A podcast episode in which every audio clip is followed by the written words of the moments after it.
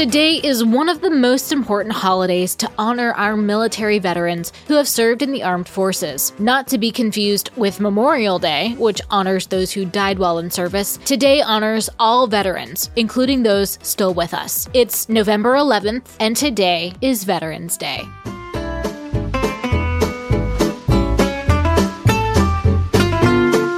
Welcome to Taco Cast Podcast Every Day is a Holiday. No, really, it is. Did you know that literally every day is a holiday? I don't know about you, but I love having a reason to celebrate every day. Whether it's your favorite foods day or something else totally random, happy holiday to you. Veterans Day was originally known and celebrated as Armistice Day, first recognized on November 11th, 1919, after the Great War officially ended with the Treaty of Versailles signed on June 28th of that same year. While the treaty was signed in June, fighting formally stopped when an armistice went into effect on the 11th hour of the 11th day of the 11th month. For that reason, November 11th is regarded as the end of the war to end all wars. In November 1919, President Woodrow Wilson proclaimed November 11th as the first commemoration of Armistice Day with the following words, quote, "To us in America, the reflections of Armistice Day Day will be filled with solemn pride and the heroism of those who died in the country's service, and with gratitude for the victory, both because of the thing from which it has freed us and because of the opportunity it has given to America to show her sympathy with peace and justice in the councils of the nations. In 1926, Armistice Day was made a legal holiday under Calvin Coolidge, and later in 1945, following the end of World War II, veteran Raymond Weeks proposed the idea to expand Armistice Day to celebrate all veterans rather than ones who died in World War I. General Dwight Eisenhower supported the idea and helped begin celebrations for the first Veterans Day in 1945 in Alabama, celebrated every year since. In 1982, President Reagan honored Raymond Weeks with the Presidential Citizenship Medal and is known as the father of Veterans Day. It was Dwight Eisenhower, when he became president, who helped champion Veterans Day nationally in 19 1954. For a brief time, Veterans Day was moved to the fourth Monday of October in 1971 with a law called the Uniform Monday Holiday Act. But on September 20th, 1975, Gerald Ford signed a law to a return to an observance on the original November 11th date, beginning again in 1978. So on this day, thank a veteran you know who has served in our armed forces, not just on this day, but every day. Their dedication and sacrifice continue even after service. Happy holiday, everyone, and I'll see you tomorrow.